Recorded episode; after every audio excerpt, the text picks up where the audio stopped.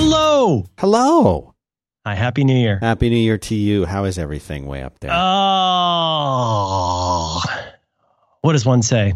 Oh. Uh, no, it's good. I, I just made it in the nick of time. I made a made a coffee. Just ma- barely made it into the city. Bleached my toilet. Uh, I got a uh, I got a I got a seltzer and I made a coffee. okay. I'm ready for the new year. Is this your first show of the new year? Hmm I no No. no no. I recorded with uh, with that stinky John Roderick yesterday. Oh, right. The Monday. The Monday show. Monday. Yep. Very good. So yeah, I'm just getting getting situated here, but uh, but everything's good. I mean, get comfy. You know, you're in this. You're in this for the long haul. I'm so in this for the long haul. No, I, I I sound like I'm at sixes and sevens, but I'm fine. I had a little more coffee than I usually have, but now I'm just having a little more. So I think I think I'll be fine. Well, I know that you made a resolution uh, to have more coffee. Hmm. I was thinking about resolutions. Yeah. Have anything Yeah. to say about it? Well, I feel you know, I, I, I, um, amongst people, the seven people who are familiar with my work, I have kind of a rap for being the the not into resolutions guy. trying to think if there's any spin on that that we could offer to people. Mm. And I have one idea, but it kind of sucks. So if, you, if we, we got lots of stuff to talk about today, if we run out of stuff, I'll give you my, uh, I'll give you my pitch. You want my pitch? Yeah, hit me. Okay, okay. Here's my idea for an alternative version of a New Year's resolution. I have not thought this out. I was bleaching my toilet, and this occurred to me. Um, one approach is instead of trying to do something you have no business trying to do, Okay. and at this point we can refer people to our episode called "Utter Failure and Hotel Steak," which people like to listen to this time of year. We'll find that for notes. Maybe try to think instead of saying, I'm going to try and do this thing, like I'm trying to knock down a freaking door, Yeah. maybe instead say, hey, you know, uh, take a couple days. Don't worry about the fact the year has already started because that doesn't matter. Instead, say, you know, is there anything that I'm actually getting better at or where I like how it's going and I want to make sure that keeps going? You could alternately say, like, uh, is there anything I want to tweak? But I think an, an interesting, more positive idea, I have more things to say about positivity uh, this episode. But one of the things is, uh, you know, is there anything that you're actually kind of happy with that you want to keep doing? I know that's really like lame in, because your life in, to in general, or yeah, you're supposed to go. I want to quit smoking and start vaping. I want to. I want to run on a treadmill for 16 hours a day. I'm only gonna eat vegetables with the letter C in them. Like you know, whatever you're gonna come up with for your tingling resolutions. I don't know. I think it's something worth thinking about because I think, and and this this this does come up in, in something I think we'll talk about later from a, some feedback from a listener. Is I think when we when we look at our situation, we maybe just me, I tend to focus on the things that are how do I put this? Not exactly negative, but you go, ugh, that thing. Instead of thinking about, you know, are these other things that are like, uh, is there anything you haven't screwed up yet? You want to keep not screwing up. Mm. Like that's that's to me can be a very uh, valuable thing. Like for example, my uh, my my dear darling daughter and wife uh, were home for for two weeks, so we were all kind of home for two weeks. Right. And like, there's some nice things we started doing that I'm thinking I'd like to keep doing. It's not a resolution in the sense of like, well, here's a thing I have never tried before. I wonder how that'll go, and more like, you know, uh, you know, taking a little walk, uh, you know, uh, little dumb stuff like that. I, I think you know, try to be nicer to yourself in the new year. That, that's mm, I think never terrible advice. I like that. I like that. Unless you're finding a lot of success with being awful with yourself. And if that's going well, by all means, as they say in the media, double down. Okay, he took his policy and doubled down. You know what? I don't think anybody, now the coffee's hitting me, Dan. I don't think anybody in the gosh darn mainstream media or the MSM, as I call them, Mm. I don't think any of them have ever played blackjack or 21, as you say. Because I don't think they know what doubling down is. I, I, I- they probably don't know what insurance is. Gambling term. It's gambling term, and you can't quadruple down. That's not a thing. I mean, I, I, I mean, I, I- I guess I don't know. I, I, I'm not a, I'm not John Gruber. I'm not a blackjack expert. You know, yes. I think at this point he's mostly just in Vegas. I think Vegas and Disney, and then I think he just checks his mail in Philadelphia a couple times a year. Just to, to establish residency. Nah, I don't know. So anyway, um, but we'll find. I'll find that right out. Dan, while I'm looking for, this to add to notes, would you tell our listeners where to find uh, show notes for episode 255 of your Back to Work program? 255 is located at 5by5.tv slash B, as in the letter 2 in the number W slash 305. Five by five. I had to explain that term to John Roderick. He'd never heard that term, which really surprised That's me. That's a shock to me with his war interest. Yeah, his war interest, and Yeah. also like he, he never heard of a cargo cult before, which I thought was interesting. Cargo kidding. cult. Cargo cult. Clicking. I think there's a lot of listeners right now who don't know what a cargo cult is. And they're like, God, John Roderick is so dumb. And they're Googling right now to see what a cargo cult is. Yeah, that's. I think a lot of people don't even realize that they do that because they think knowing something is the same as being able to find it, Yeah. which is true if you're Sherlock Holmes. Oh, you know, that's how he right. populates mind palace. So, are you watching Sherlock? I have You it. never- I mean, I could watch it. Okay, I'm that's still, good. still doing the Americans, though. Oh, yeah. You you, meant, you added something in notes here about this Air TV player. That thing is interesting. Yeah, I just thought it was something that was kind of in our general wheelhouse of things to talk about. We don't have to, but the CES Well, is I- going I do- on. Yeah, this is the first some- year you're not on, on the floor covering it from. Yeah, I'm for usually on the floor covering it for us. Uh, down there on the floor, the show floor. I'm going to the booths. Uh, me and uh, Walt Mossberg doing shots, playing grab ass. It's quite a scene, man. Yeah.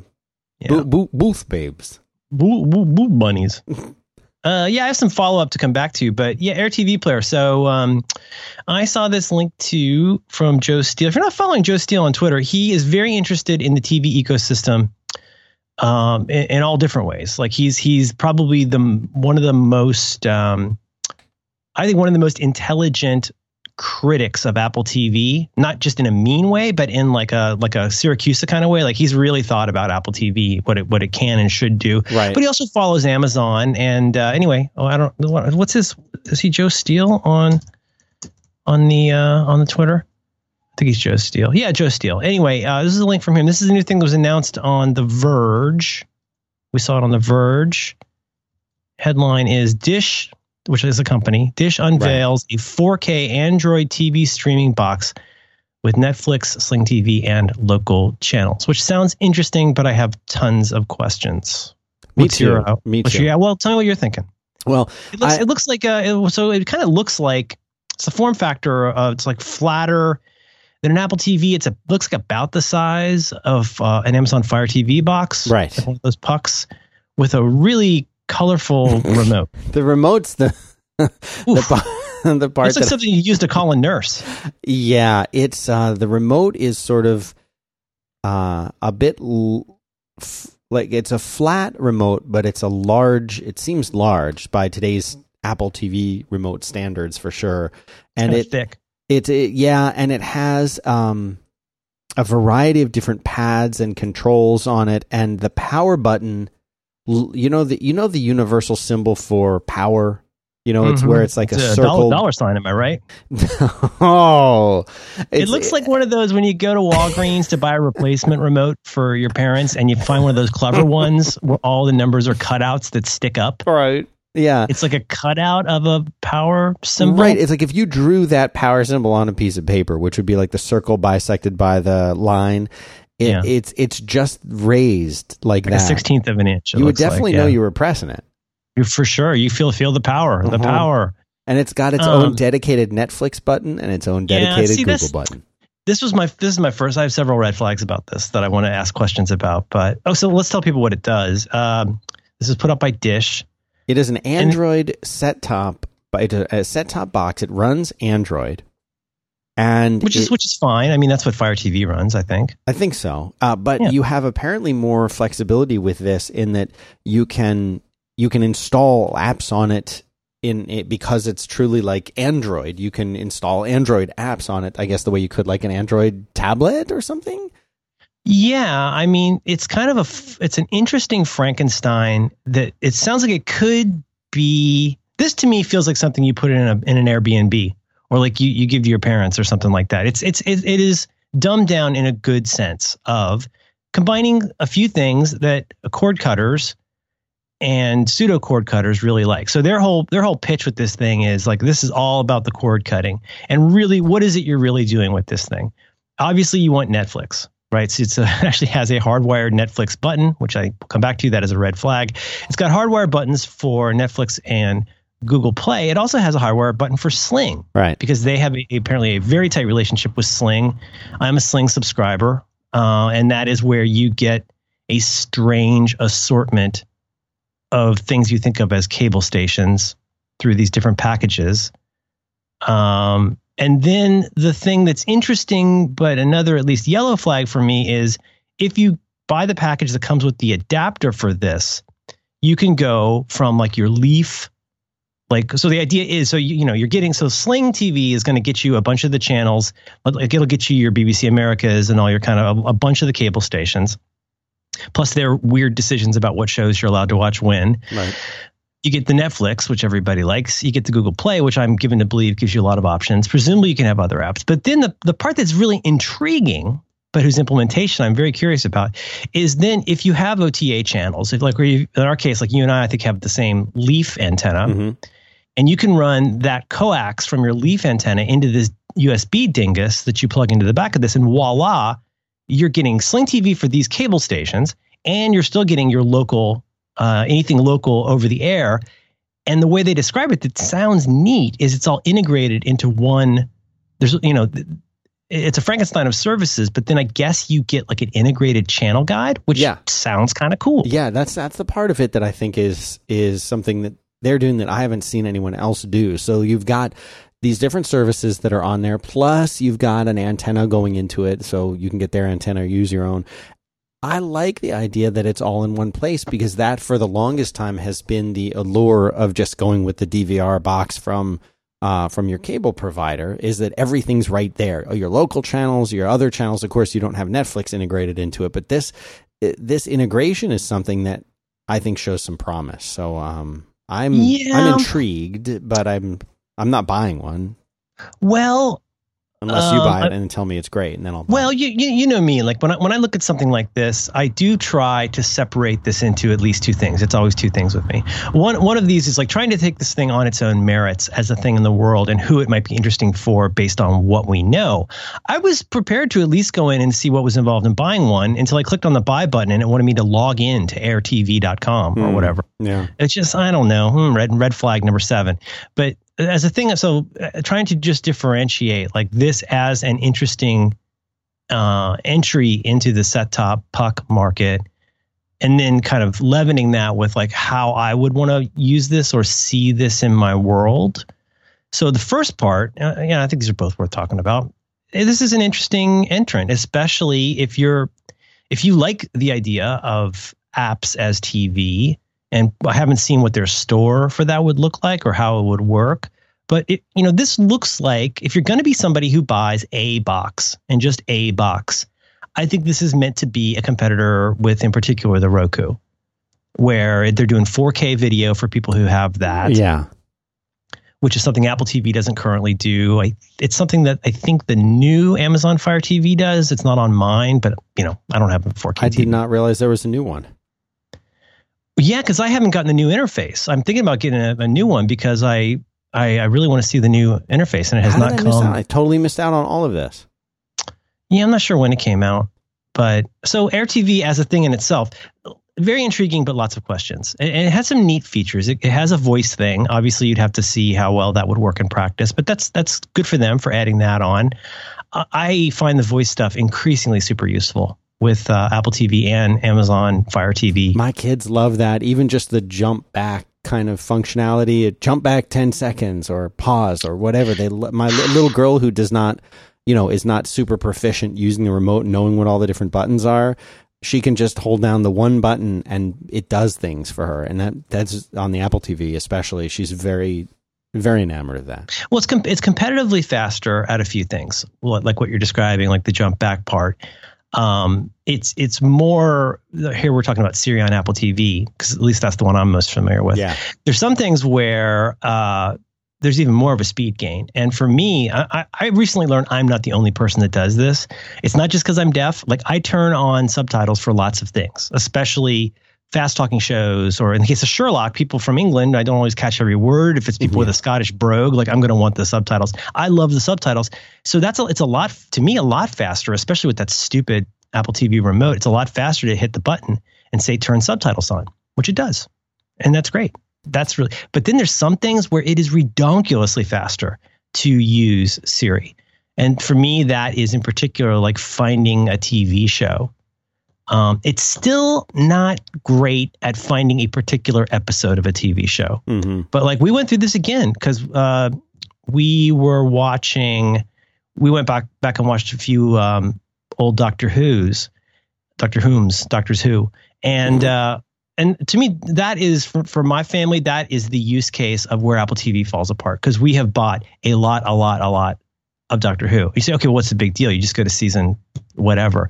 No, well, first of all, they are broken out by season, but they're also broken up by half seasons. Usually by half a season of Doctor Who because it's got a break like a you know a Walking Dead type break. On top of it, there are all these different sets where like these Christmas episodes, we might have this available in this season, or we might have that available because we bought the Christmas episode set, or it might be available because we bought the Matt Smith set, or it might be available because it's in the 50th anniversary set.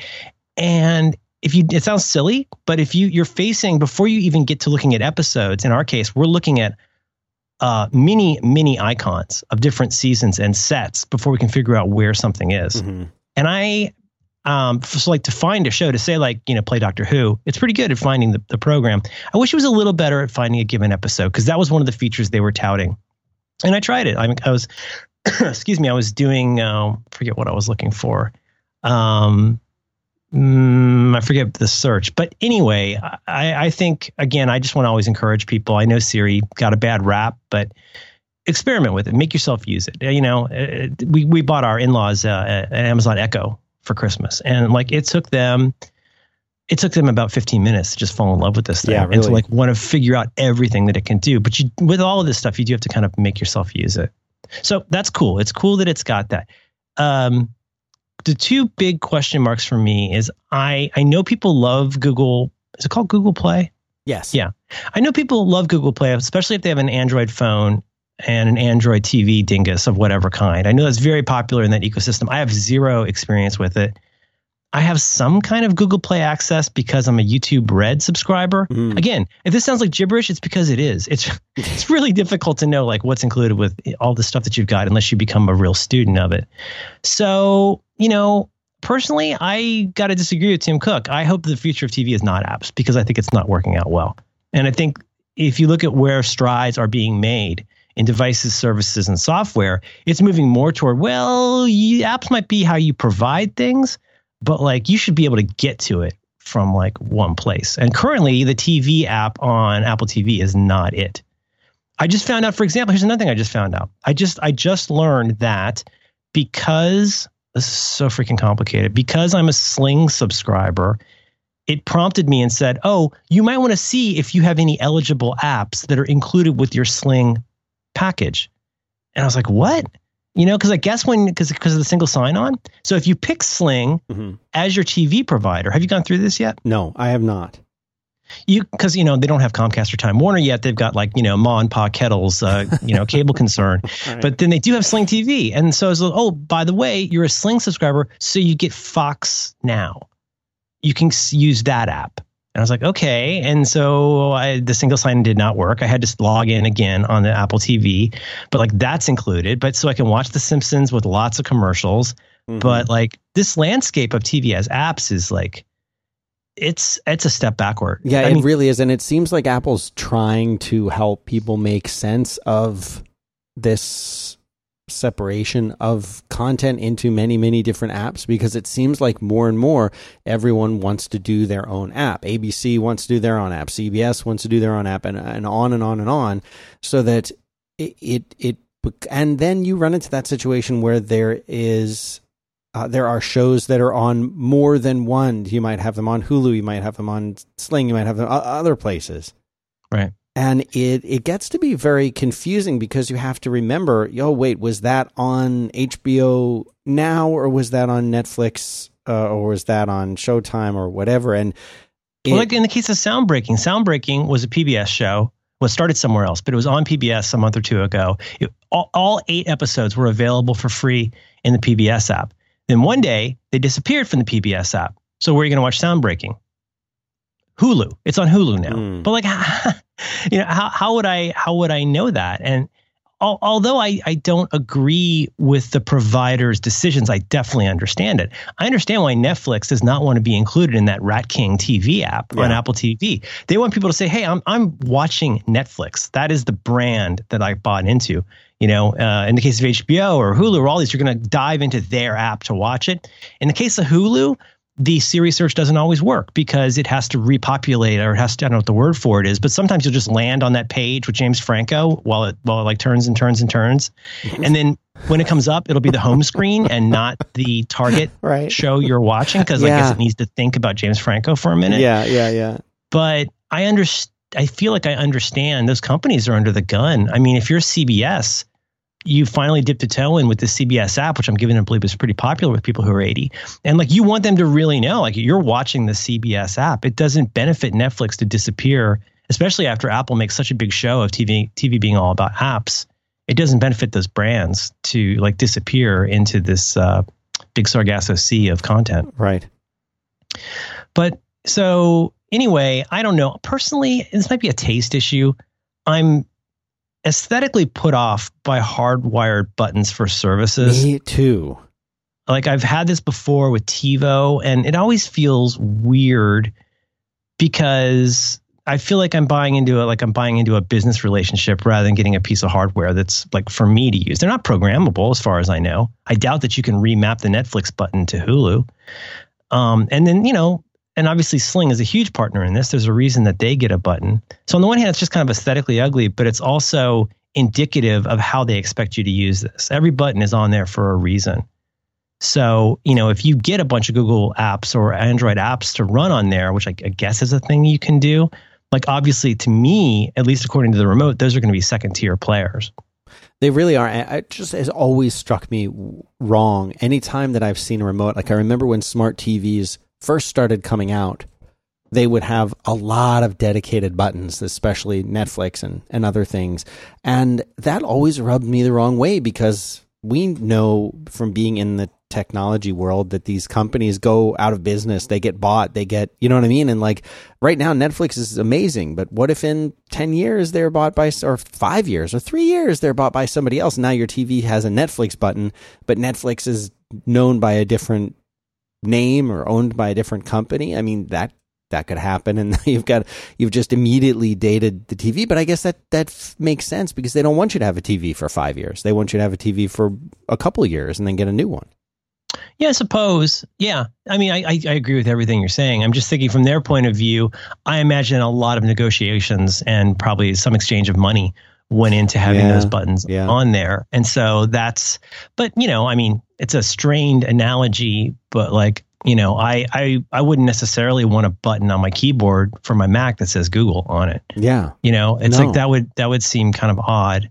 So, you know, obviously the devil's in the details with a lot of this, but I feel like I might have already found the the deal breaker for me. And I, I've scoured their site a little bit for this, but from what I can tell, if you want to watch OTA over the air channels on this, A, you need their dingus, which means consequently B, I don't think you're going to be using it anyplace else. This is not will not find an addressable signal from a home run, for example.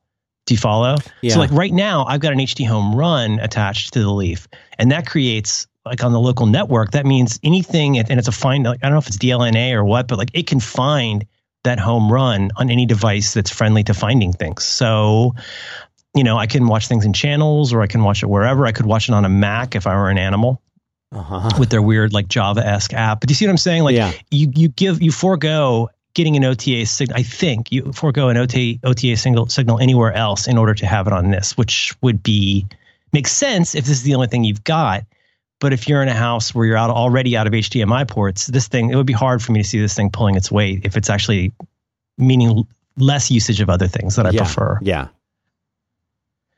Yeah, Netflix. I mean, Netflix is table stakes at this point. Obviously, I mean, if your box doesn't run, you know, Netflix and YouTube, it's you know, it's not going to be much of a contender in a lot of you know households. Right. Do you think it's interesting? I mean, I guess I'll want to see uh, what other people you know think of of trying it out and seeing how it works. If it had, I mean, I know this is crazy, but if it had some kind of PVR functionality, you know, if it would work with some other PVR like device, it would be a no brainer for me because I, I, am not loving the whole. Um, like we started watching that show, Adam Ruins Everything, which is this kind of a funny turns out show where this guy debunks a bunch of stuff, and it's you know my daughter adores this show, um, but like when we go into Sling, like there's some episodes, it's like Comcast, right? It's like some episodes are available and some are not, and mm, some are hmm, weirdly so mislabeled. And, you know, and a la Hulu, some things like you plan to watch like disappear. You didn't watch Shark Tank fast enough and now it went away. So I, you know, each one of these things, it's, I'm excited that this is an area that people are working on because I think this was a desperately, uh, in the era of, the pre Roku era of like what was that first really great box that did XBMC? Uh, Boxee. Oh, like in the right, Boxee. I mean, it used to be it was Boxee or go home. right. And I'm glad people are are getting into this. I think it's way overdue, but you know. I still feel like there's space for somebody to come in and just like spike the ball so hard. You'd, you'd run Boxee on your on your little Mac or your PC or something. Yeah, I had it on my Mac. Our Mac Mini was yeah, how Mac was, Mini was, was our, our was our TV. Yeah, like that was it. But um, yeah, it'll be interesting to see. Sling TV is is interesting. Um, like, yeah, it's I like it better than the PlayStation um Vue version of that. Yeah, yeah the Vue. But I mean, I, I don't think I'm getting anywhere near the amount of money I pay in terms of value because it's still like my quarter of last resort. It's like, oh, you know, if Saturday Night Live hasn't fallen off the back of a truck by eleven thirty, I'll like I'll watch it on right, you know, right, Sling or whatever. But um, yeah, one one thing that's a slight adjacent topic to this, uh, you mentioned the Apple TV remote. I had no idea that they made cases for these things. Did you know that they made cases for these?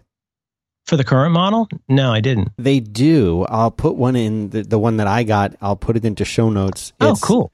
Elago R1 IntelliCase. Um, the one we got was red so that we'd be able to see it, but they also make them in black and clear. And, wow, and, that's kind of cool looking. It's it's there are cheaper ones. This the one that we got was sixteen dollars or seventeen dollars.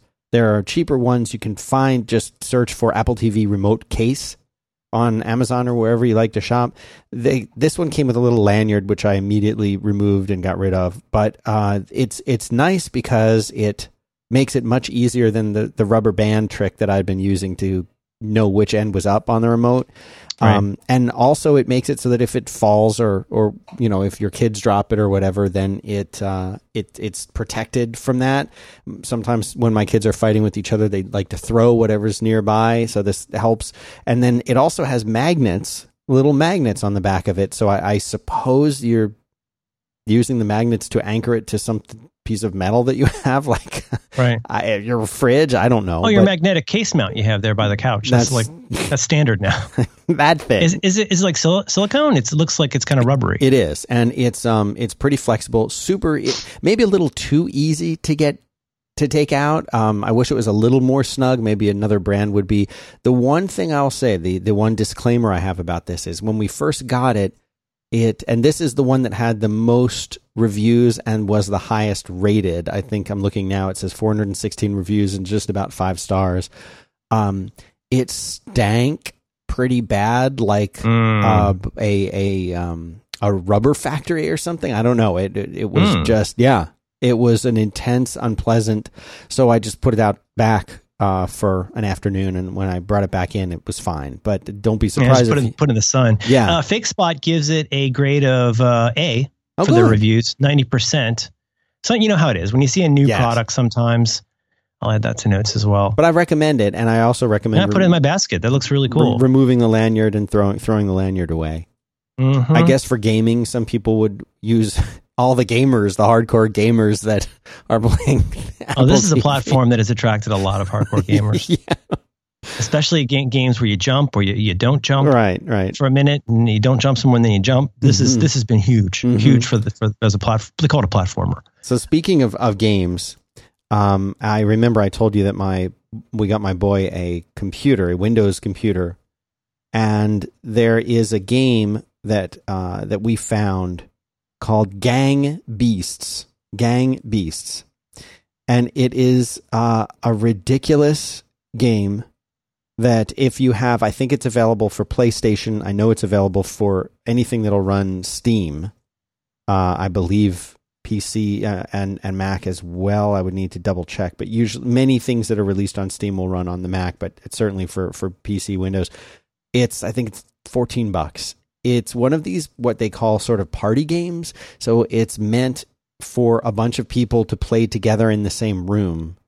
And uh, this is something I didn't know was a thing. Apparently, this is a thing, which reminded me of back like my old Nintendo days of playing Mario Kart with friends. But it's this got the same kind of vibe where you can have at, I think it's at least four players, but they there are these little they're little people that are dressed up as like they're wearing like a bear costume or a chicken costume or a dinosaur costume. They're uh, little avatars, and you control them with controllers ideally, and they they they have that. Have you ever heard the term ragdoll effect in gaming? That's a that means something. And they Is that a euphemism? no, they just sort of Call it ragdolling. yeah, they just sort of they're they're roll roly poly, if you will. But you you punch each other and kick each other and pick pick each other up and throw them into you, you, into machinery and things like that. You need to watch it to understand it. But I wanted I'll Okay. put this in the show notes because it's if if you're set up to play a game like this, if if what I said makes sense to you, this is a hilarious, fun, great game to play with with other people. And we had a ton of fun playing this uh, over the over the holiday. Excellent. Put it in notes. It's in there. I'm on board. Gang beasts. Gang beasts. Uh, Dan, would you like to tell me about something that you like? Sure thing. I can tell you about Casper. Oh, Oh yeah. I, I engaged with my Casper for a good long time last night. Did you? I engaged the crap out of that thing. oh thing. my god. I'm sleeping so well.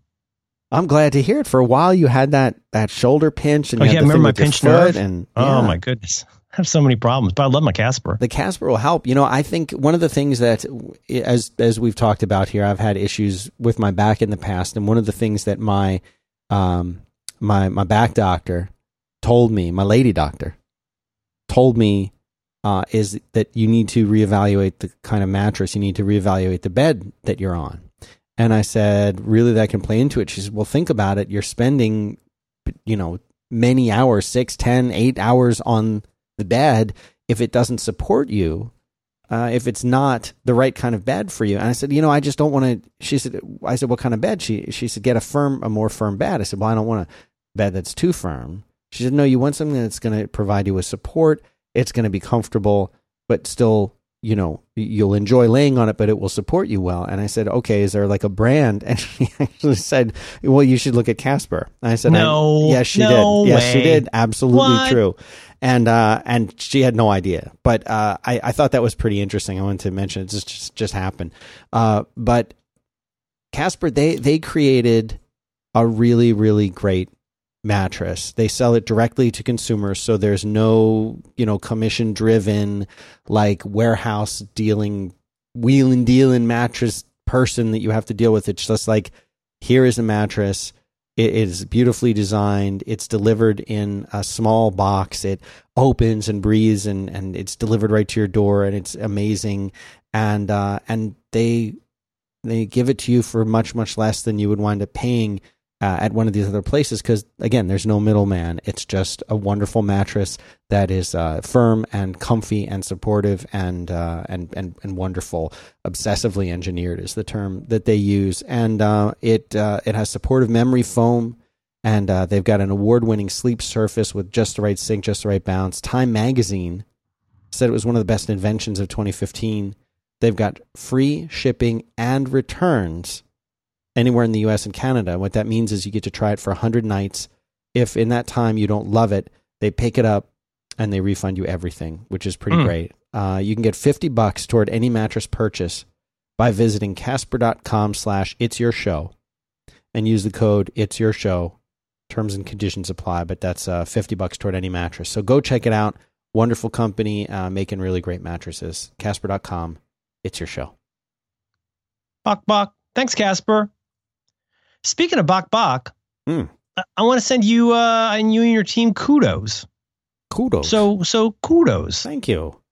because last week we um we didn't record and you you I told my wife that you're you're nutty balls for doing this but Oh. you went on you, I was like oh, this is this stands crazy I don't know I don't know how he thinks this will work out well but you got on the Twitter and you tweeted out and you said hey you guys uh we're doing our uh, compilation show. We're doing a compilation of our favorite things from uh, 2016 uh send us a link and a timestamp. And I was like he's gonna just gonna get a bunch of jokes. And I think you did get a lot of jokes. I did. you know. But uh, then eventually, I don't know how it happened, but like so, I saw a few people really stepping up and sending you suggestions, and you put together, or you and your team put together a uh, a lovely 2016 compilation episode, and uh, it's out and available. And I wanted to say thank you and congratulations. Well, thank you for saying that, and thanks. Those take a lot of work. People Yeah. think that's like you're you're like phoning it in and it's easy. This ain't no Terry Gross situation. this ain't no W H Y Y. We got a, a team full of people with with horn rim glasses and computers. Like this is a Right. lot. Oh, we got to reroll. Oh, we remember you know somebody who died because it's a Monday or a Friday or a Thursday or a Wednesday or a Tuesday.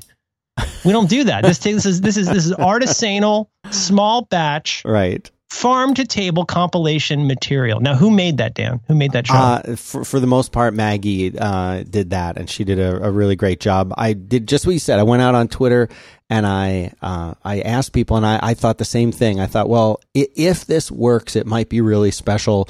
And if I just get a whole bunch of jokes and silly responses, then worst case scenario, we won't have a compilation episode.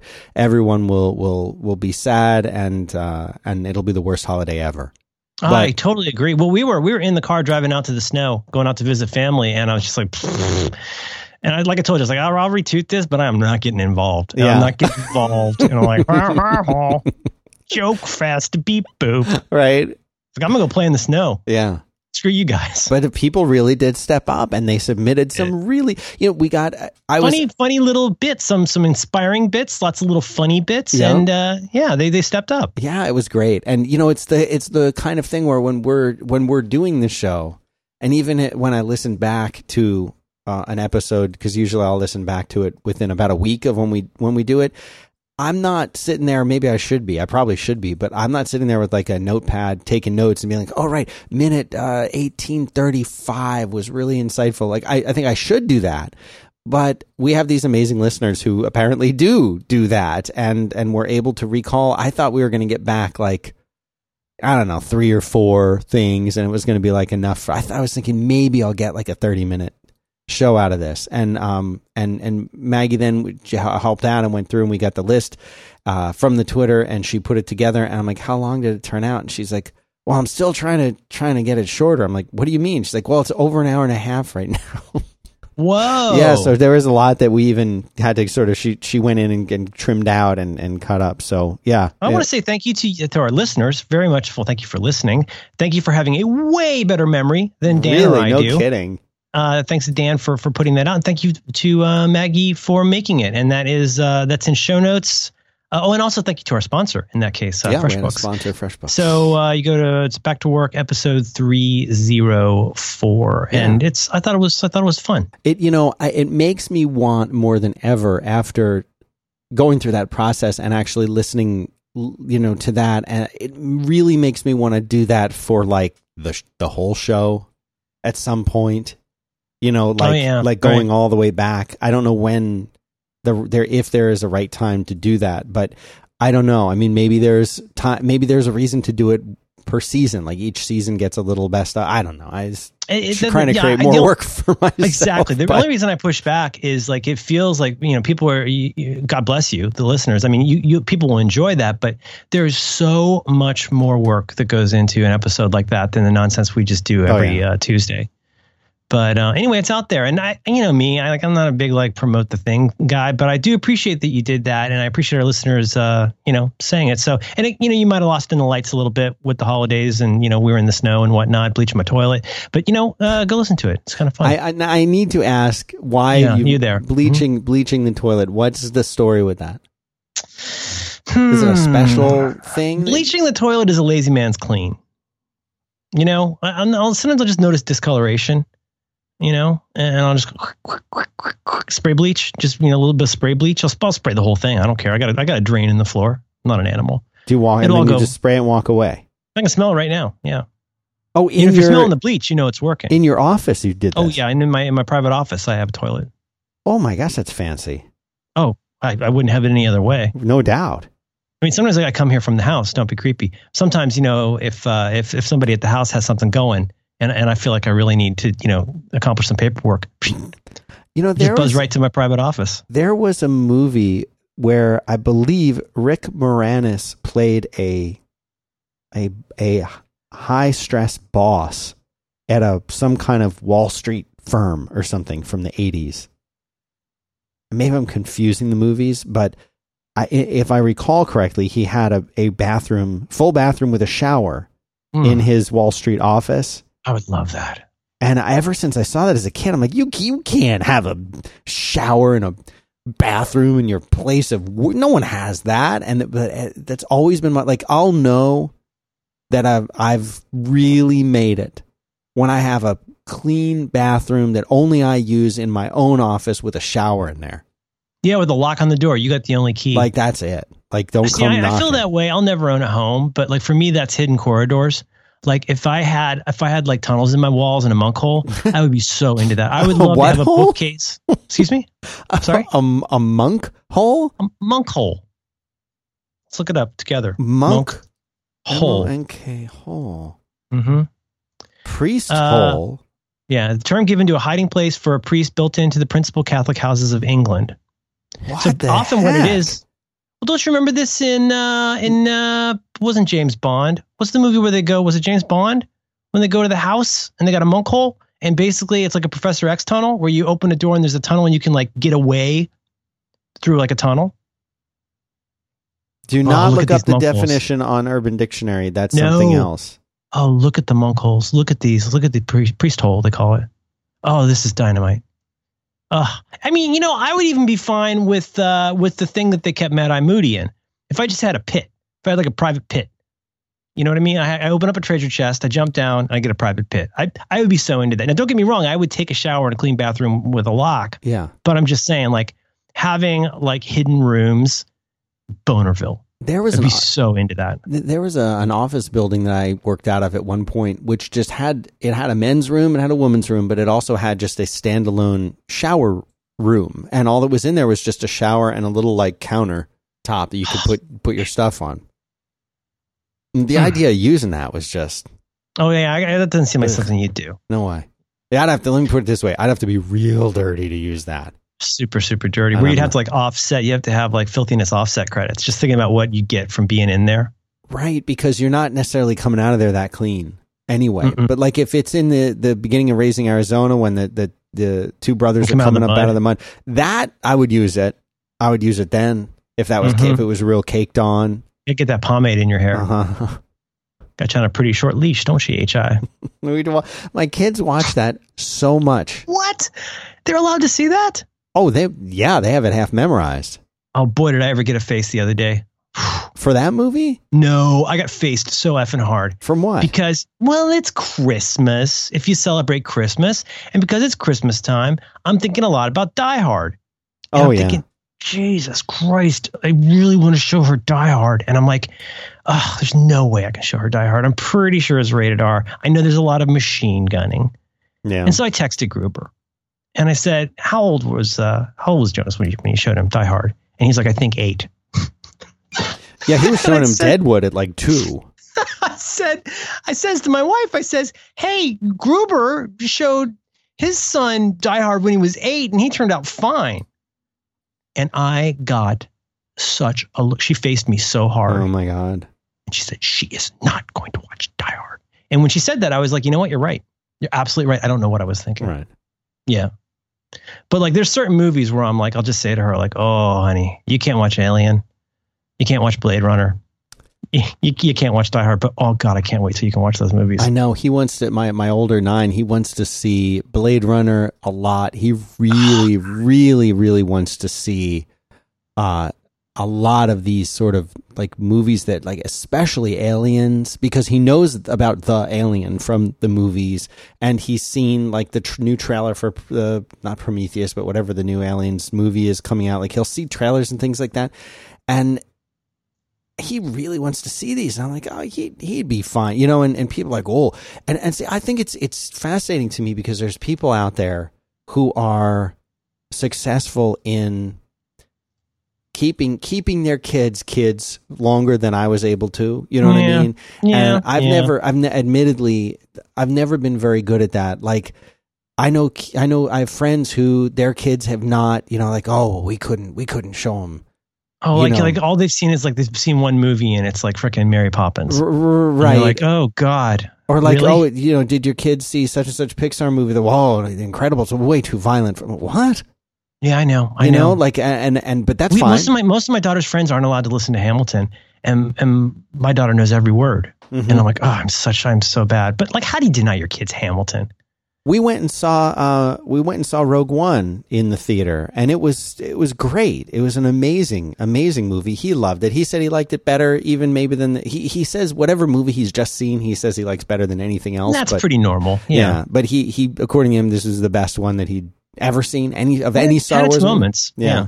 I loved it. I thought it was great, but like I've told other people, like you took your nine-year-old to that. But what about the explosions and the But people? what like, about the ending? And it's like, Yeah. you didn't see that ending coming. Yeah, Don't even get me started on Interstellar. I'm so angry about Interstellar right now. I'm saving it. I'm recording with Siracusa tonight, and it's going to be all I can do not to talk about Interstellar because I Okay. finally watched it, and I'm so goddamn angry. okay, good. Just added a sh- uh, something to show notes. I've added a book uh, for if you're a bad parent. Um, you can get a book called Alien Next Door, and it's kind of along the lines of the Darth Vader, like the Star Wars books for kids. You know, the like the little jokey, like um, the books about like being Darth Vader's child. Child, yeah, yeah. So we've got all of those. And uh, I got her this got this one called Alien Next Door, and it's a bunch of jokes about Alien, but it's a book for kids. And so I've had to explain almost all of them. Some of them are obvious jokes, but uh, it's a, it's a really fun, really cute book. And if you want your kid to have exposure to Alien without seeing the movie, and you want to explain it to them, we'll explain like who Jonesy is, or explain, you know, Oh. oh, there's a doll with the head, you know, yeah. Alien Next Door by Joey Spiotto. In in the show in the show notes. Joey Spiotto. Um, the uh, two two comments on Rogue One briefly. One, K2SO is amazing. He's one Ugh, of my part of the movie. favorite Best droids ever, and uh, you can. It, it seems like he's not. I don't know where you can get this now, but it, there was a while on Amazon. I'll put it in the show notes. They have um, Star Wars will do these. It's called the a Black series, where they have like a like an, a figure uh, that is in special packaging and it is higher quality and it has like every little joint is articulated and they're like they're like six inch scale You're figures talking about the, the the figures, the like the Lego figures. they're not lego they're um Okay. they're they're uh, regular action figures um and they they if you've seen them in a toy store or target or whatever they they are in a black box and the figure will have a red background behind them and they look very nice and they are they're not toys in the sense of like you wouldn't really play hard with these things Oh, more like that looks sharp. I'm looking at it right now. Yeah, and um, I was Oh. able to get one for uh for my boy after we saw the movie, and he is obsessed with this thing. But it's fully opposable. I put I'll, I put it on my Instagram. I'll put it up in. Uh, but then a friend of mine got me one because I was uh, I was lamenting that I got one for him, and I really wish I'd gotten two. And someone got me one, so. I have one here at the office, but they're just amazing uh, toys. So I don't know where you can get them, but I'll put it in the show notes. Why not? Well, and I'll, I'll I'll see you and raise you a Lego. Um, I'm in I'm in Dutch so bad with the missus right now about Lego. Like we have a serious Lego problem. What happened? Well, you know, we have a lot of Lego, and then I bought her a couple more for Christmas. So I was not about to buy this, but I'm very tempted. If you like that Star Wars series of Legos where you um, make a character, like they have a really cool Rey, Yeah. they have a really cool, you know, what I'm talking about the I do. like- I love those. Those are great. well, they had at our freaking Walgreens, they had uh, a K2SO Lego, which I just added to notes. I'm looking now. Check out that guy. A little bit Iron Giant looking.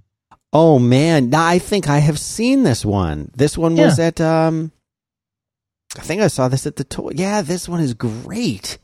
Yeah. So I, now, does fun. that use a lot of custom parts? I guess it, they're all Yes. custom, right? I think so. Yeah. Okay, yeah. They so got an Adventure Time. Giant. They just came out with an Adventure Time set that's kind of weird looking. Have This isn't that? even expensive.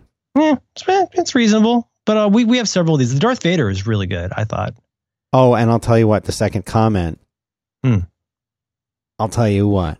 Hmm. Worth worth worth the price of admission just to see that one sequence with Vader. At the Oh, you think so? Pretty good. When he's in his little swimming pool. no, not that part. Later when he's in the hallway.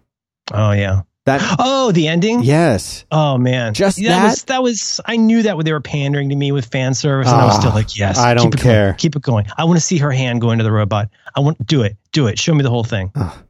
Mm, mm. Interstellar. Give me a break. So goddamn angry. Which part? Oh, I don't. I don't want to take Ah, you away from so, your other. It's so good. It's so like smart and accomplished and ambitious, and I love that director. And like so much of it is so well done. And then they just poop in the punch bowl. Like it's like, what are you doing with this? It made me so mad because you know the opposite of love is not hate; it is indifference. So, you know, the thing is, you know, nothing's worse than being, you know, disappointed. I'm just saying, power of love. Give me a break. Okay. Mm. Uh, know, back to the show. Back- oh, I'm so angry. I finally, it took me four tries. I finally saw it. Mm. Okay. So we talked about the So RTV, the wrong with that compilation episode. Uh, I wanted to acknowledge, because I was being even unusually fast and loose and totally crap with my email for the last three weeks. Thank you to everybody who's continued to write us really nice notes. For some reason, a bunch of people uh, just took the time to say they liked the show, and which is weird. People don't usually do that, but like we got a like a bunch of those, and I just wanted to say to everybody who did that, thank you very much. It was uh, it made me feel really good. So we got that. Wonderful surprise, holiday surprise. Yeah. I thought. Also, I like that question we both answered today. That was a good question. yeah, we should read. We should do that one. You want to do that one? Yeah, oh, you, do you do that one, and then I'll do I'll do some feedback as well. Go ahead and uh, do that one, and uh, you know, redact the name. Well, hold on. No, I, I wasn't ready. I was hoping you had it out, and then I'll you have could. it in just a moment. I recently changed email apps, so I'm not feeling what What are you using? Well, I decided to. I, I everybody likes airmail so much. I've been trying it again, but and it's amazing. Except it lacks one feature that Spark has Oh boy. that I hate that I love, which is the like whoop snooze all of these emails Oh man. with one swipe. All right, I had it. I've got it. Uh, So- is, okay, in the uh, in the email we re- we received an email, uh, and the uh, author, listener, listener Leston, listener Leston says, "What's or is it Leston or Ieston? I yeah yes Yeston? what a great name. That's got to be. That's got to be Welsh. What's after the end goal?" So I watched Batman versus Superman. I was disappointed, but it got me thinking about what if Lex Luthor had won? What next? What would the bad guys do if they won the day? If Voldemort had beaten Harry, taken over the world, then turned to Lucius Malfoy and said, F it, let's go bowling? Is there a comic series that tells the story of life after victory for the bad guys? The only book I can think of is The Man in the High Castle by Philip K. Dick. No offense. Kind regards. Yeah, Yeston. Yeston. Listener Ieston. Yeston. And Merlin wrote back and said, "Did you ever read House of M?" Which is uh, which is one that I read when it was new, and now I feel like I need to read it again. I thought it was I thought it was pretty good. I thought it was I don't want to say too much about it. Um because if you're going to read it it's got some neat twists to it. But yeah, and is that was I sold? admit- I'm sure that's sold in regular. Uh, like, I've got yeah, I've got a trade of it Trade and it it. had so many tie-ins that you totally don't need. But it's basically, I mean, the all you need to know is it's essentially what happens in a universe where basically Magneto is Donald Trump. Like what happens in a universe where Magneto and his family now run everything. Right. It's totally Donald Trump. But um it just happens to be, you know, 4 or 5 years before. I thought it was pretty good. And I I, I bet it's in trade. I'm pretty sure I own it in trade. is it just and- one book? I think, yeah, yeah, it is. Okay. Oh, look at that. Is it an Alex Ross cover? oh, You're gonna have to buy it again. yeah, maybe. House of, um, let me look on the Amazon. So that was my suggestion. And uh, you had an even better one. Well, I don't know if it was better, but I, I, it made me. Whenever someone talks about what if X superhero goes bad, uh, I always think of Irredeemable, the amazing Mhm. Mark Waid, Irredeemable, which is uh, a story about a Superman, a Superman-like character uh, who is called the Plutonian, the world's greatest superhero.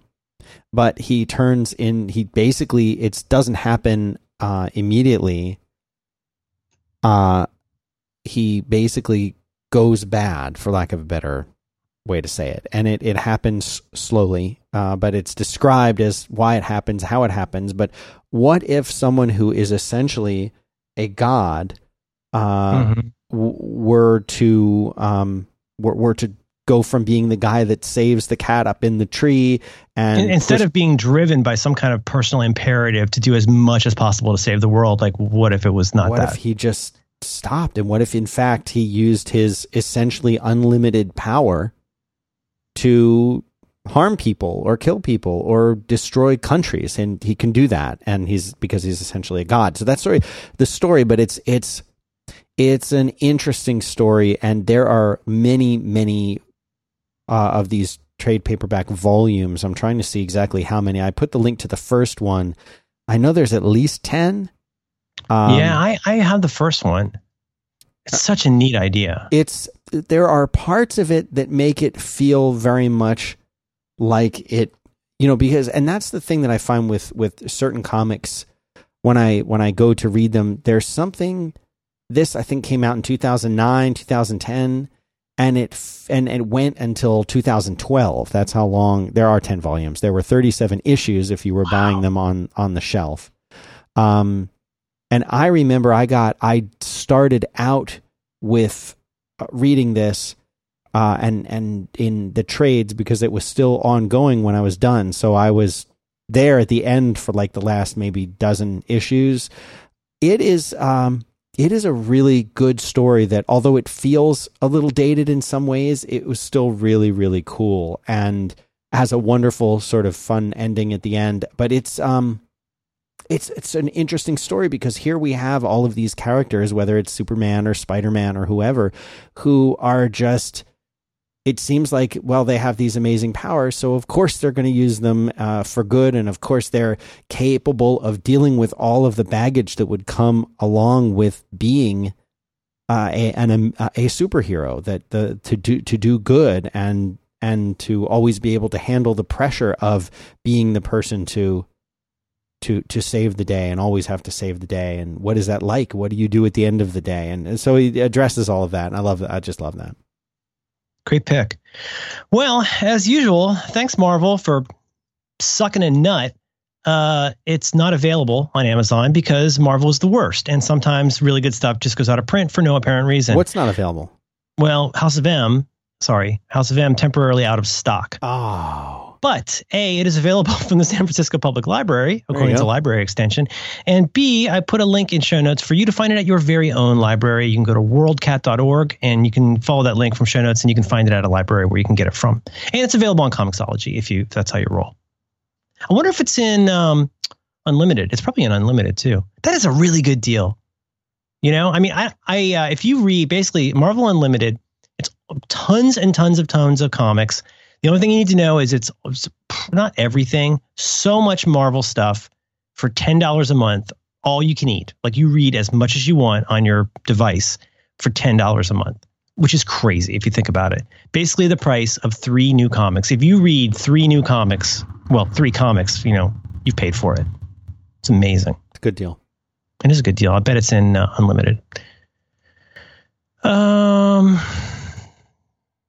I'm winded. Did you want to talk about something else that you like? yeah sure i can tell you about mack weldon Mack Weldon. you got did you get your mack weldon stuff by chance Not yet. not not yet yet. okay well you're gonna It's be- ordered. It's ordered, but I have thoughts. I can, I can give you a précis of all the various things that I'm looking forward to, if that's useful at all. Yeah. Well, I mean, yeah. It's here's the thing.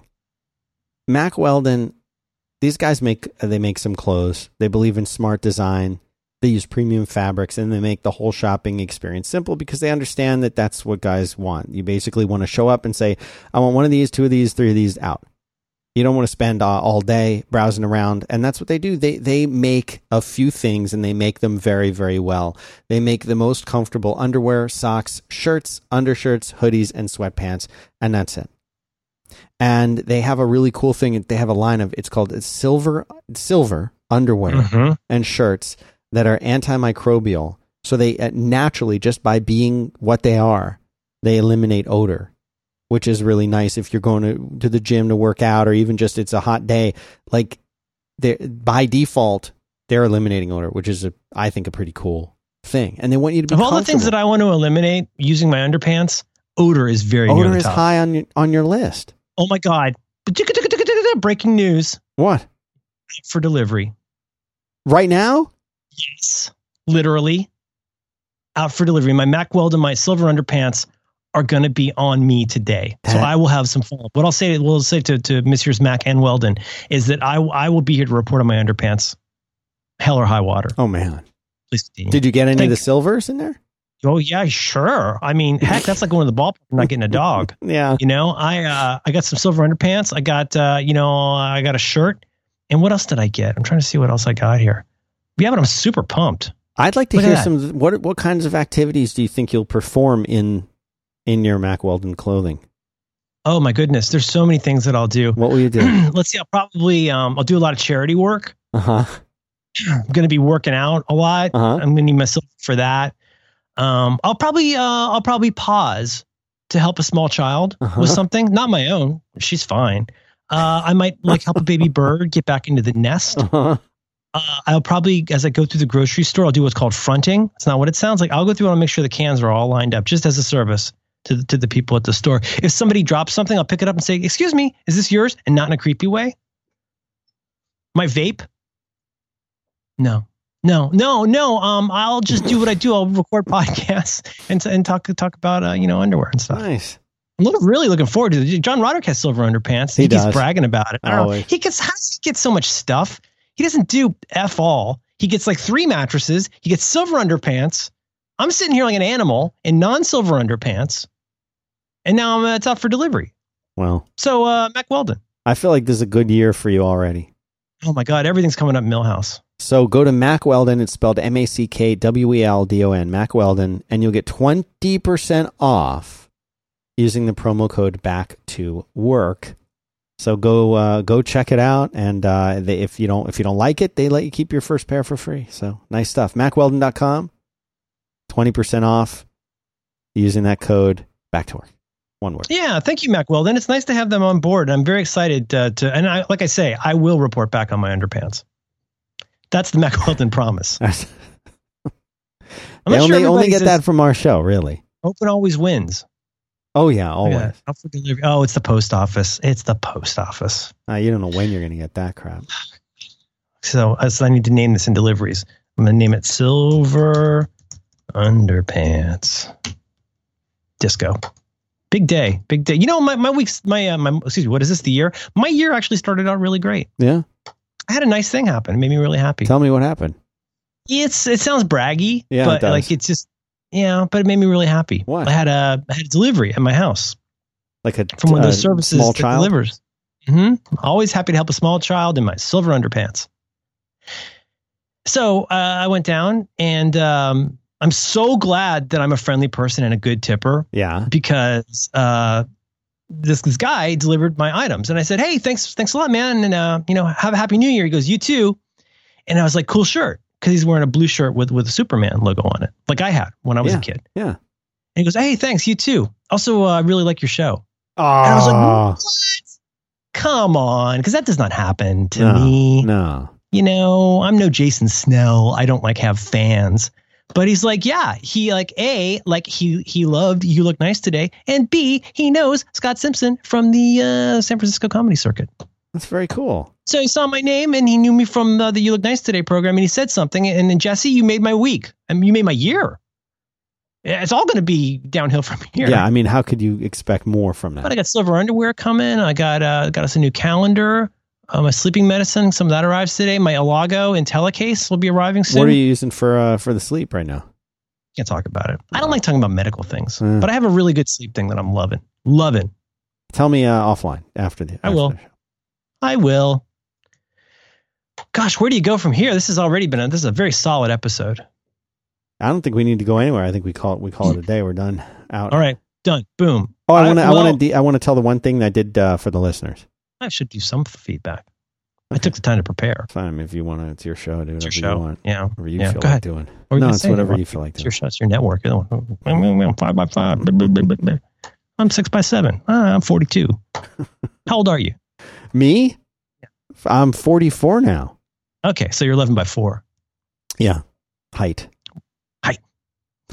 Uh, so I uh, remember a while back we talked about the podcast hosting platform and uh, Hmm. that I had built, Of and course. you were kind enough to let me rattle on about it uh, for a long, long time, and uh, it has subsequently uh, we launched it, and it's been going great, and uh, many people I think uh, who listen to this show, uh, I wanted to thank them for their encouragement along the way, the emails and tweets and things, and people along the way saying thank you. So I made a uh, a special coupon. It's the actually I had to. Uh, this is the first coupon that we've done for Fireside. So Jiminy. if you're interested in trying uh, getting into podcasting or you want a solution that uh, to host your your show that already exists and you want to import it and all that uh, you can go to fireside.fm slash back to work spelled out. And uh, there's a code on there which is by the way it's it's your show and that will get you uh, 20% off for your first three months. So uh, go go to fireside.fm slash back to work get the code Go do it. Go check it out. Go Thank, check thank you for out. doing that and share, for sharing that. You- You're going to put that in notes, right? I will put it in notes, yes. But thanks because there's so much encouragement from our listeners that couldn't have done it without all of that because it's very easy as you work on something, you feel like you're working on it and no one's going to care and it sucks. And uh, the whole tenets of back to work are, you know, ship something and make it great. And, uh, and so that, that here it is. And this is a little way to say thank you. So please go there. It's in the show notes. Do it. Do it. Okay, well, in that case, I will. Did you have a third sponsor? No. Okay. We're like the two parents in the front seat of the uh, the car there. Do you have, hey, another A answer, Spay? Uh, in that case, I will eschew or table uh, two of these items and just focus on one of these, All right. just so I can have like a, what they call it, bookending. Oh, it's a lot like flop dolling. What do you call it? Doll floppers? Flop, Uh, doll, doll housing? What is it? What is it? Your video game does? You play your doll flopping? game game uh, gang beasts is what it's called. Gang beasting. Okay, Mhm. I'm gonna gang beast just this one because it does bookend. Uh-huh. book, book, bookend with uh, earlier in the podcast. Listener Kevin sent this a while back, and uh, because I haven't been doing anything, I, I hadn't seen it.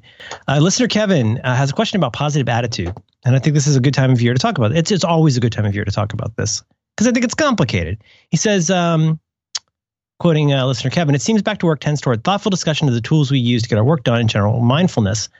I love these discussions, but I was curious about the importance, if any, you guys place on positive thinking, awareness of moods, and outlook when approaching work and life, or if you favor a more pragmatic buckle down and get it done no matter how you're feeling type attitude. Kind of a hippie, new agey question, but as John Roderick, Roderick's friend said, that, that would be Jason Finn.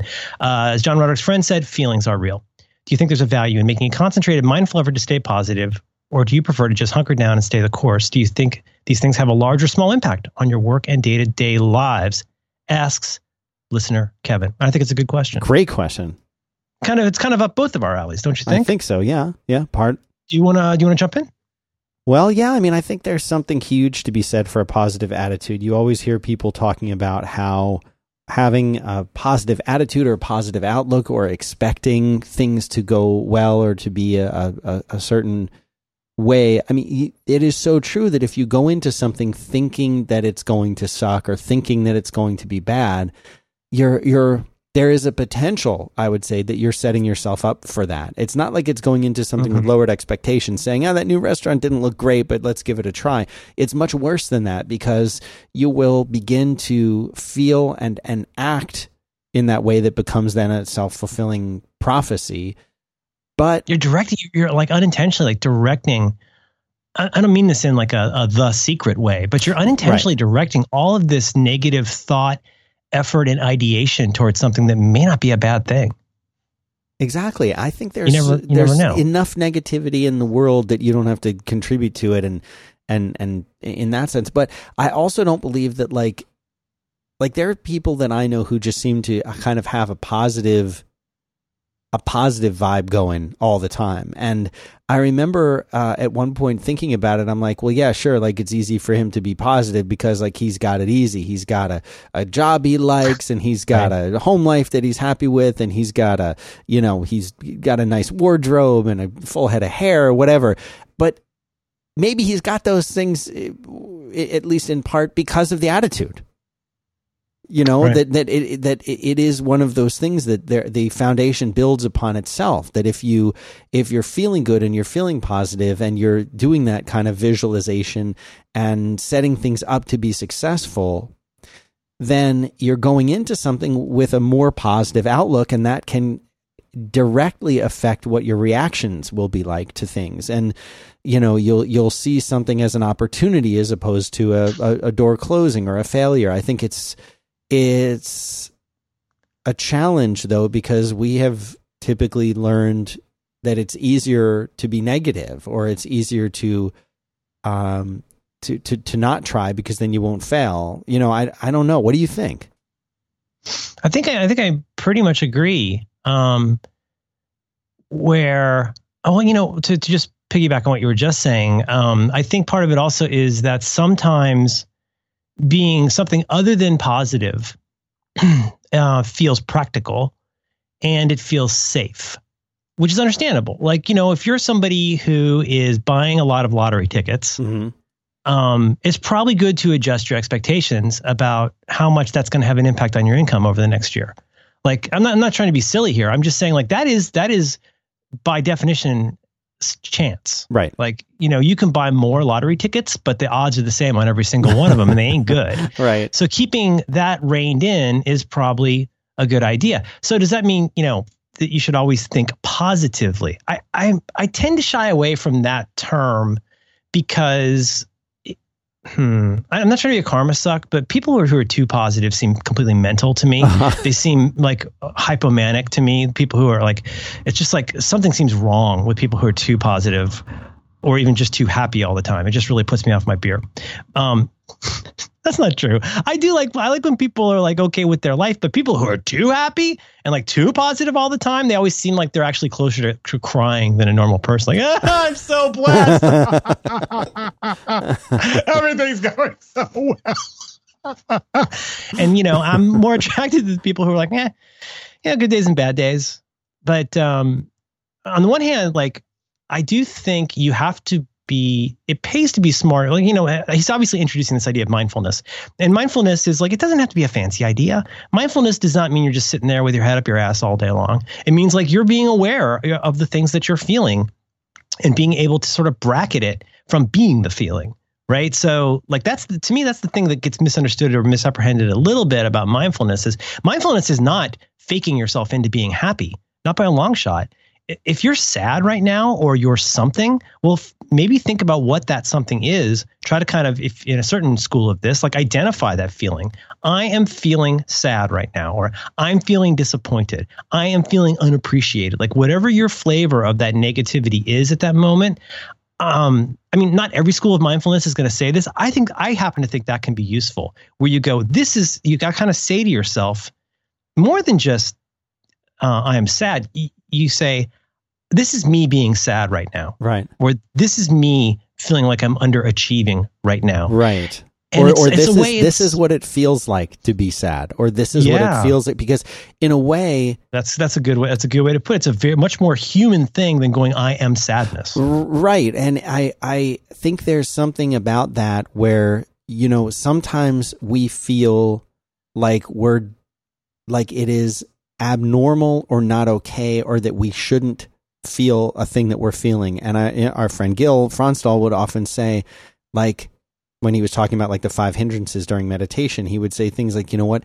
Like if you ex- if you're experiencing frustration or anger or fear or sadness or whatever, it is a perfectly normal thing for a human being to feel fear. Like, you know what? That's perfectly normal. It's perfectly normal because there isn't anything, I mean, technically, there isn't anything that you can do as a human that's not normal for a human to do, but kind of reminding yourself that this isn't you as a person. You are not sadness. You are not a sad person. You're experiencing sadness. This is what it's like to feel sadness right now. This is a human thing. This is what we do as humans. And right now I'm feeling this thing and I won't be feeling it later. And, and don't Yeah. be afraid to feel it right now. Mm-hmm. It's just the thing that you're feeling. And uh, you don't have to be meditating to do that. Um, Very true. with- correct. with- well, with that said, I mean, actually, that's the kind of if, if you know if meditation just becomes this little water closet that you step into to feel sane for a little while. Well, you know, I guess that's good if it works. But for example, the guy who does Headspace, um, the Headspace app has a really great video. I love explanations of mindfulness that like make sense to me. And when he's describing meditation, he describes it as basically standing near a highway and watching cars go by without feeling the need to jump into any of the cars, which I think is a, right. and when you put it that in that silly way, in that extreme way, I think it puts it into much brighter relief where you go, oh, I see this concept. And so, like, first of all, like every time I have a feeling that is not positive, that's not a terrible thing. That's not the end of the world. And yes, as as your parents and everybody in your life has told you, everybody has bad days. Everybody has bad feelings. But but to go back to episode three of the back your back to work program, the second arrow, which I Uh-huh. put in the show notes Yes. it's up to us to decide how much we're going to feel bad about how we feel. And if you think that's not a real thing, really think about it. Because if you're somebody who's recently had a death in your family, I bet you you're you're full of a certain most of us are full of a certain kind of like just, you know, uh just pitiful sadness and sense of loss, but I bet you don't feel that guilty about feeling that. You may feel guilty about saying, oh, I wish I'd done more. I wish I'd done more calls. I wish I'd had more meals or whatever. But the thing is, you're not going to beat yourself up, especially on the day it happens. You're not going to beat yourself up because this thing has really screwed with your life. But there are lots of events where we hate the way that we're feeling. Yeah. And that's the second arrow. The second arrow is the one that we shoot into ourselves. Right. And so, so I mean, I guess I just want to first give a shout out to just this notion of mindfulness and the idea of being able to kind of hold a feeling in your hands and look at it and look at the shape of it and turn it around and say like, th- this is what this thing is. As far as the attitudes, um, positive attitude, I have this. I wish there were. I had a better word for this, but I'm not. I wouldn't say that I'm into positive thinking because, like I said, that can be a little crazy. I would say I'm very interested in non-negative thinking, which is like if you've got to think and you find yourself, as they say, ruminating, ruminative thought, Right. which becomes worry. You know, worry creates the anxious feeling in your body that leads to a state of fearfulness. Like this is a chain of things that can start with a thought and then the music just goes around. I would say, like, tend to notice if you are, and this is a little bit CBT, but I would say try to notice when you are habitually, when you're habitually, habitually feeling things that tell you that everything is bad and falling apart, Right. or that there is no hope, or that you're doing everything wrong. Because it doesn't mean that that's not true, but your patterns of thought are very important and can start to feel like who you are. So I would say, you know, if positive thinking works for people, positive thinking can be a great thing. It can be in like, especially if you're having kind of a hard time. I think it never hurts to shake yourself and go like, wait a minute. For you know, I, I'm I'm no not that much worse off than I was n days ago. In my case, I'm very fortunate. I still have all of my body parts. Like I still work. I'm not hooked up to a machine. Right. Like my day is not that bad yet. So that's a certain kind of where you can sort of like, meh, like you know, guilt yourself into not feeling bad. I think the thing is like the the, the positive approach though. I guess I, the reason I say non-negative is that like I think it helps to be a little bit rational about what your expectations about things are. Like if you're just buying lottery tickets because it's a fun thing and you're buying a six pack of beer anyway, like that's okay. But I would not put too much positive thinking onto the idea of something that is random. And if something in your life is not random, it's not a terrible a place to apply a little bit of CBT and a little bit of rationality to figure out, like, you know, if I'm feeling very positive about this, is that because I just haven't thought about it enough and I'm ignoring this?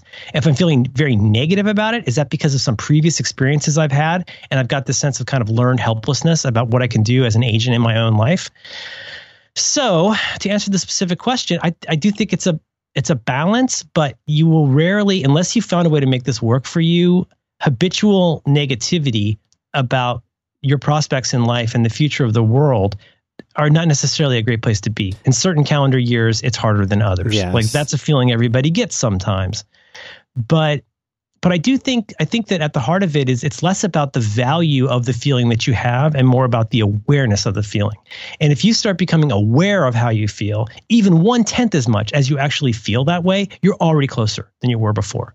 If you are just on a constant like speedboat of sad all the time and you're not aware of it, then there's there's less hope because you don't even know like what you're doing. You don't know how habitual it is. You don't know how many of the arrows in your leg were put there by you by design every day. So um, I do think I do think it helps. I do think you do need to acknowledge feelings are real. I do think positivity has its place. I guess negativity has its place. But whatever it is you're going to feel, decide how you're going to feel about how you feel. Be aware of it. And then the CBT angle, uh, cognitive behavioral therapy, is to just sort of like you could even like what they suggest in these books, keeping a diary of like, I felt a certain way because this happened. Well, what was that connection? Was that connection really there or did I create that connection? Have I become a connection creating machine? I'm so scared about what people think of me at work that I think anytime somebody doesn't say hi, I'm about to get fired. Well, is there a rational basis for that? Is there something you should do about that? Is there not something you should do about that? Is there a chance that your wiring is just a little bit off right now and you're noticing things that aren't necessarily in evidence? that awareness is way better than positive thinking. You can choose to feel however you want once you aware once you're aware of how you're, how you're feeling. I'm not trying to say that you know. I mean, mental health and emotional health are really complicated things, but I don't think that straight up positive thinking, as in like I'm going to be a Pollyanna about this, is necessarily a good thing. But I think being rational about what you don't need to be negative about is a great start. I, what you mentioned about that habitual negativity that's something that if you if you were to really write down how many times a day you and I don't mean you personally I mean me I mean all of us how many times you repeat a thought in your head and how often that thought is is negative whether it's something like oh, I'm not I can't do that or I'm not good enough for that or oh this just isn't going to work out or whatever it is or if you're afraid of a certain outcome, how many times a day you will visualize that outcome. They have done many, many, many studies showing that athletes who who visualize themselves playing the sport or performing the activity or whatever, uh, and in some cases, that's actually better than going out and practicing. Now, it's not going to be better than practicing if you're not already a talented athlete, for example. But in some cases, uh, athletes will perform better when they spend an hour practicing and then an hour visualizing themselves doing well in the game and winning the game than they would if they spent both hours practicing. So that you know, mm-hmm. or or or spent the whole time worrying, or spent the whole time worrying. Yeah, and there is something super valuable about that process of visualization of thinking and believing that something is a certain way and it's so easy to get into that habit of you know habitual negative thinking that you don't even realize that you're doing it. You know if you're if you have to give a presentation and you're thinking of all the ways that you could fail what you're doing is you're really you're you're giving yourself a, a whole lot of ideas about the way that you could fail. You're you're, you're rehearsing you're rehearsing the failure yeah, exactly. And instead, exactly. Re- and rehearse the rehearse the success. And you can say, "Well, I don't want to get my hopes up for it in case it." Well, why wouldn't you want to get your hopes up for it? Well, then I'll be let down. Well, isn't it better to try uh, being positive and go into it with that positive outlook and fail than it was to re- all day spend your whole day rehearsing how bad it's going to be and then it be bad? Well, and also, I mean, this is kind of a, I guess, a little bit of a life hack, but also that if you are thinking if you're thinking in a negative way about something, I think it will very naturally discourage you from getting more engaged with it. If something, if you know something causes you pain or causes you thoughts and feelings that you don't like, you're going to become resistant to it. And so here's the thing if you want your presentation to be good, you have to first make your peace with, I, th- I think, with the idea that like your presentation can still change. You haven't given it yet.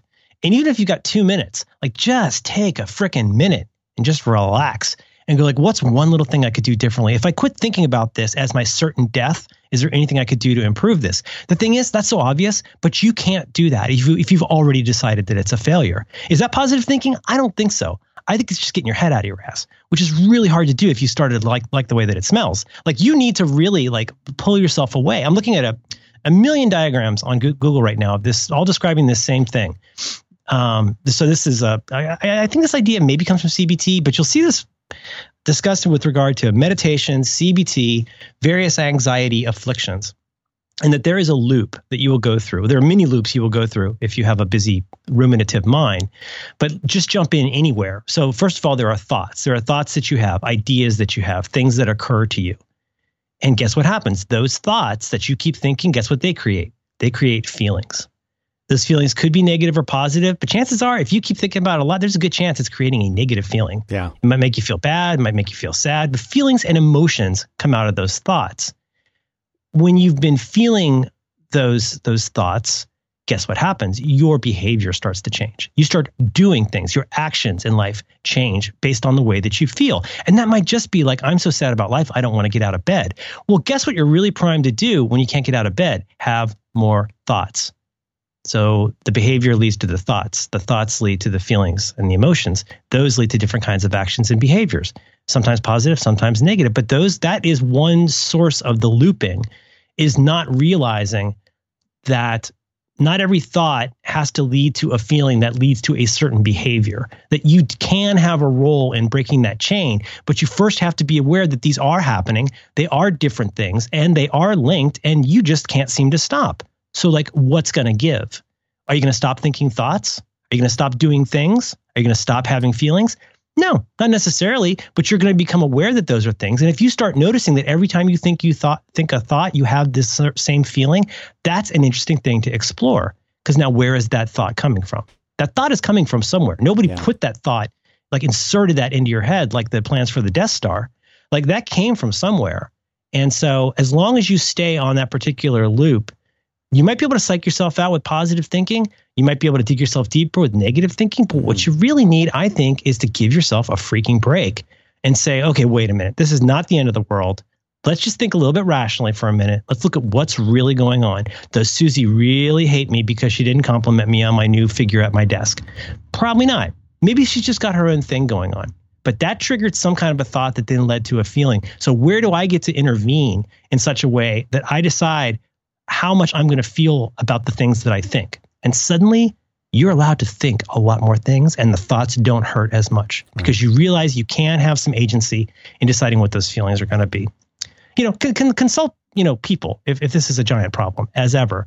But like, I think a garden variety way to look at this is like, I don't want to live the rest of my life having thoughts control the way that I feel all the time. Yeah. That's so, such a good way to say it. Yeah, so I don't know if positivity is the answer, but as ever, just the the, the one trick every week is you know just give yourself a little bit of a break. You know, unless not giving yourself a break is working, and it's probably not. Mm. Mm, big year, huge year, big year.